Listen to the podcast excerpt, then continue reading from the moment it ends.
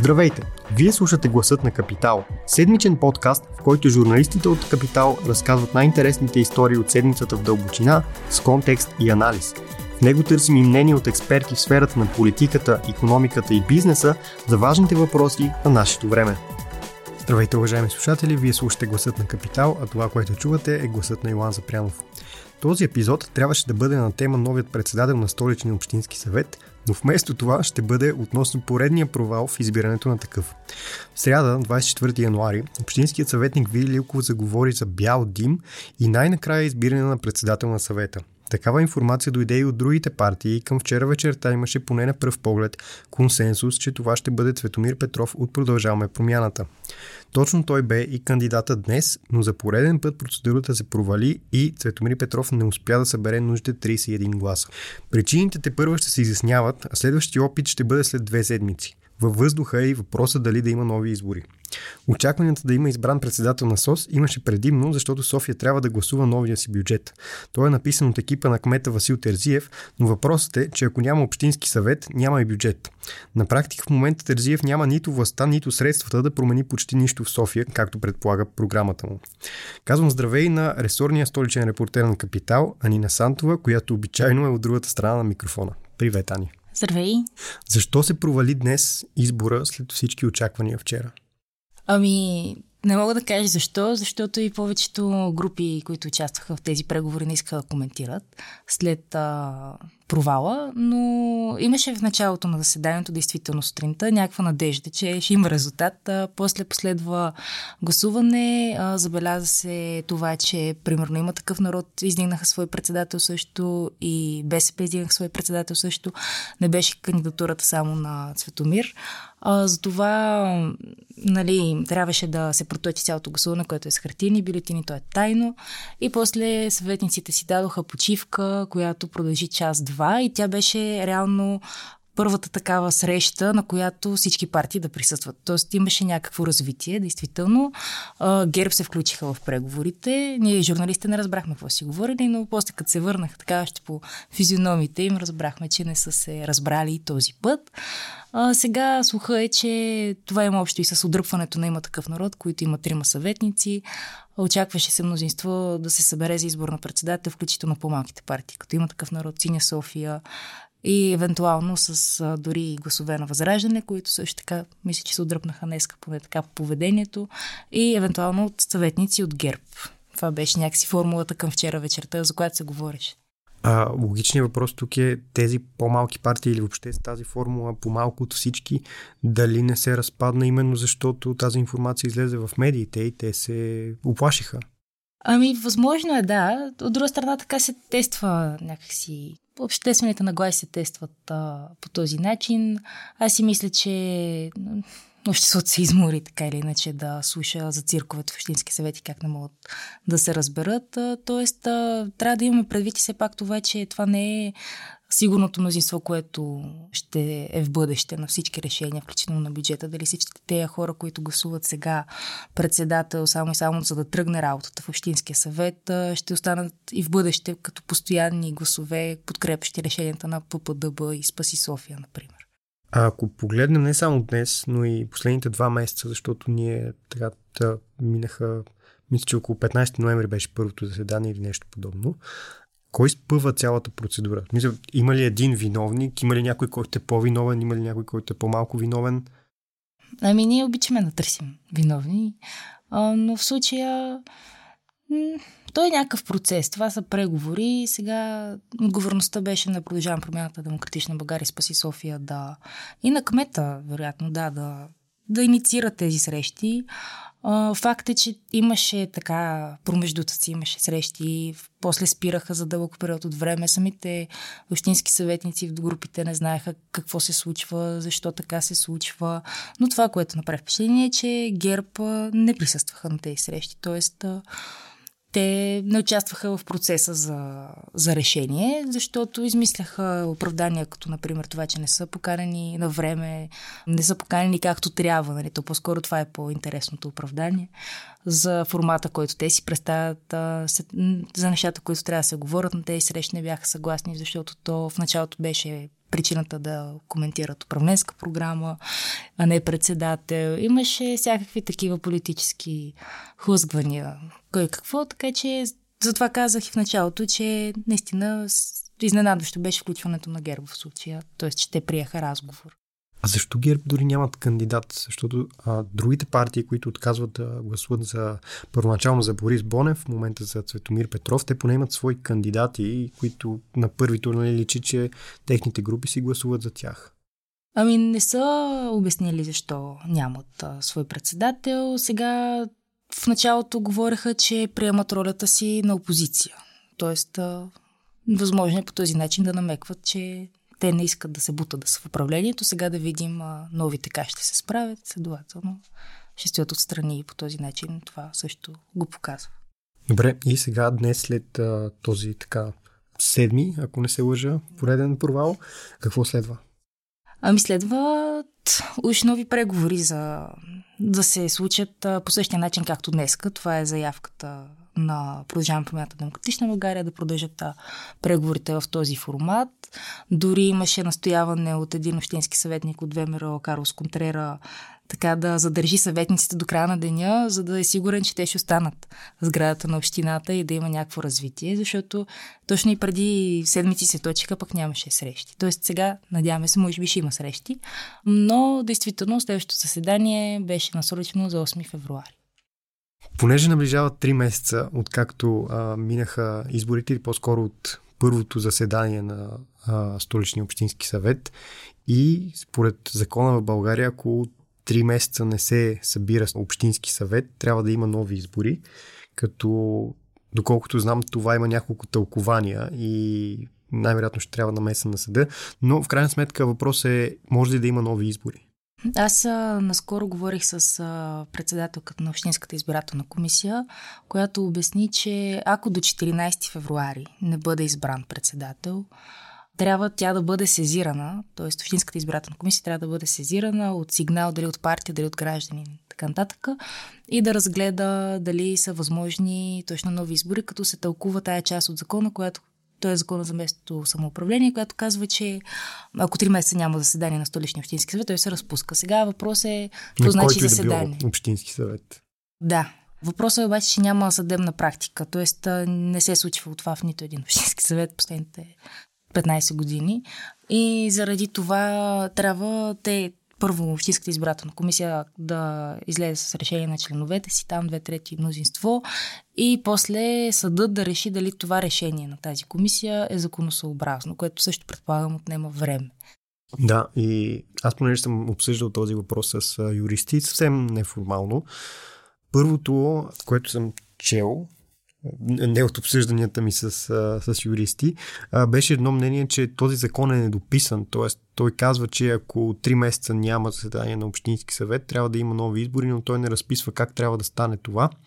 И съответно, този закон реално трябва да бъде дописан. А, обичайно, а, решения на Върховния съд често правят точно това. Те дописват до голяма степен неразбори в дадени, в дадени закони, но обичайно такива решения, доколкото аз разбрах от мои разговори с юристи, отнемат наистина дълго време, понякога дори години, което би било сложно. Но сега предполагам, че в този случай, понеже предполагам, че съда също така би бил запознат, че това е казус, който предполага бързо тълкуване. Може би не би бил такъв случай, но дълбоко подчертавам, че не съм юрист и не ме слушайте с пълна вяра за подобни въпроси. Да, то председателката на Общинската избирателна комисия каза точно това съда трябва да реши. Това е моето лично мнение, нали така считам, че би следвал да стане.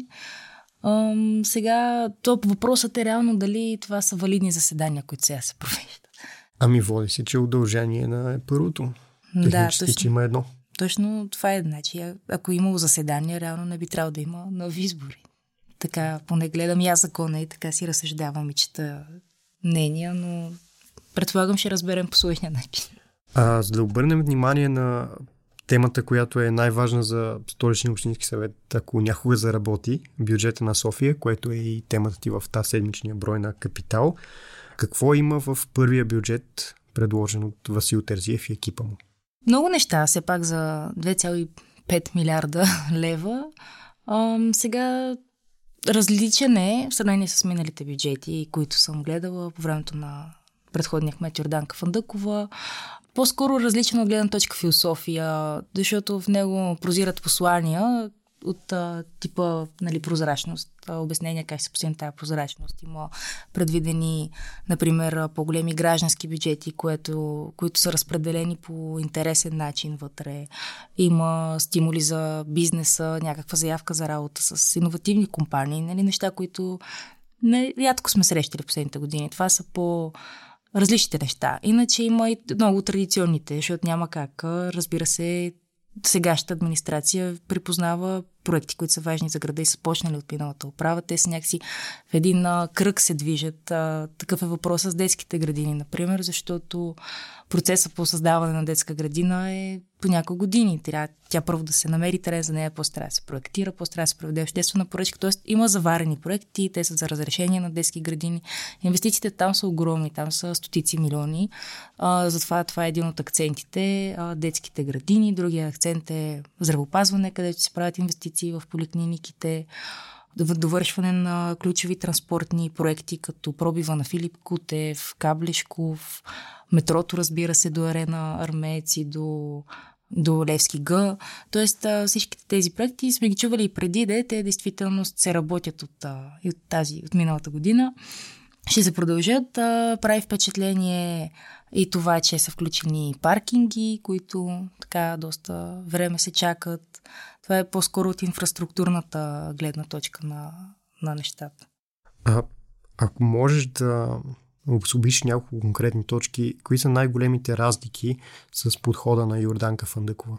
Ами направи впечатление ние в тази седмичния брой на Капитал и в сайта на Капитал. Може да прочетете интервюто с новия заместник по финансите Иван Василев който ми разказа точно как е, какъв е бил процеса в преформирането на бюджета. Направиха ми впечатление две неща.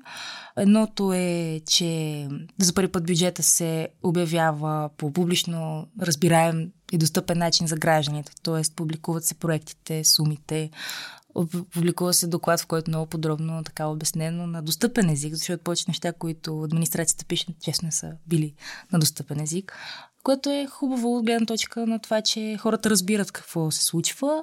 Заявка в тази посока е, че ще има и дашборд, където наистина всеки ще може да вижда за какво са отишли парите този месец от данъците, които плащат, което е интересна идея. Предстои да видим, разбира се, дали всичките тези неща ще се случат. И а, освен това, а, ми направи впечатление, че проектите, които са заложени вътре в бюджета, т.е. акцентите, които вече споменах и други има, а, са направени на база проучване, социологическо проучване за качеството на живот на хората. Тоест, той мисля, че прано лятото а, беше представено пред хората, публично е и а, от него се вижда точно, например, че хората виждат проблеми като детските градини, пътната инфраструктура, тротуарите, улиците, върху които минават и по които живеят, не са в добро състояние и заради това те са решили да наблегнат повече, да инвестират повече средства върху тези проблеми. А, по времето на Йордан Квандако имаше доста проекти, които поне по мой спомен се така търкаляха във времето и минаваха от едната година за другата, за следващата, последващата. Това има ли все още тази практика?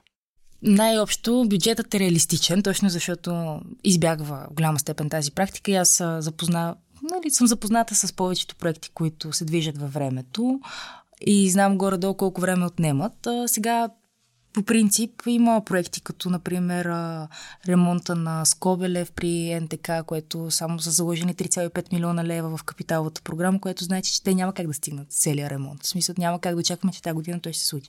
Парите, които в момента се залагат, са за проектирането.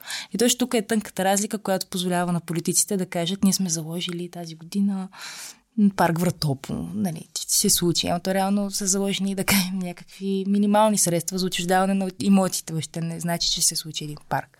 И така, ключов пример на миналото управление беше Зеления ринг, който мисля, че 15 години, може би, се обещаваше и не се случваше. А, не винаги, разбира се, са причина процедурите. Често е липсата на воля на управлението да, да реализира тези проекти. Добре, и за финал, ако той все пак влезе в столичния общински съвет и помечтаем на широко и на, на, на високо, че столичния общински съвет работи, Какви са шансовете на този бюджет?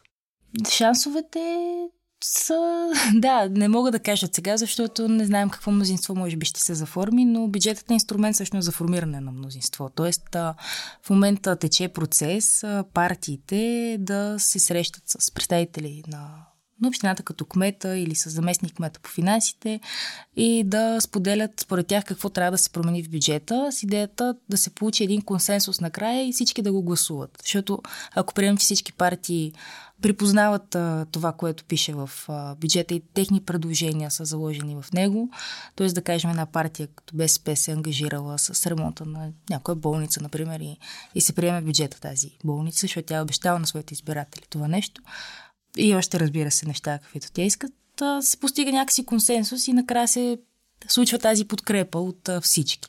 Сега има такъв процес, който тече между различните политически групи и заместник мета, но доколкото знам, ГЕРБ пак не са ходили на, на тези срещи. Така че това не мога да съм сигурна как се развият нещата от гледна точка на, на ГЕРБ там. Може пък днешната заявка за преговори, която видяхме, да се получи по този начин. Иначе те а, вече критикуваха бюджета. В смисъл от ГЕРБ а, дори излъчваха на живо заседанието за бюджета, на което бяха помолени само партиите да участват, като обясниха, че според тях това е недемократично, защото гражданите не могат да се включват и тук да кажа, че да, в четвъртък е общественото обсъждане на бюджета, където идеята е, че и граждани могат да предложат в още да се включи в бюджета, както партиите, така и гражданите. Въпросът е, че има все пак една финансова рамка, която ограничава. Много ти благодаря. И аз благодаря. Ако този епизод ви е харесал и искате да слушате новите епизоди веднага, щом излязат, абонирайте се за гласа на Капитал в Apple Podcast, Google Podcast или Spotify. Обратна връзка може да ни изпращате на podcast.capital.bg или в познатите ви профили на Капитал във Facebook и Twitter.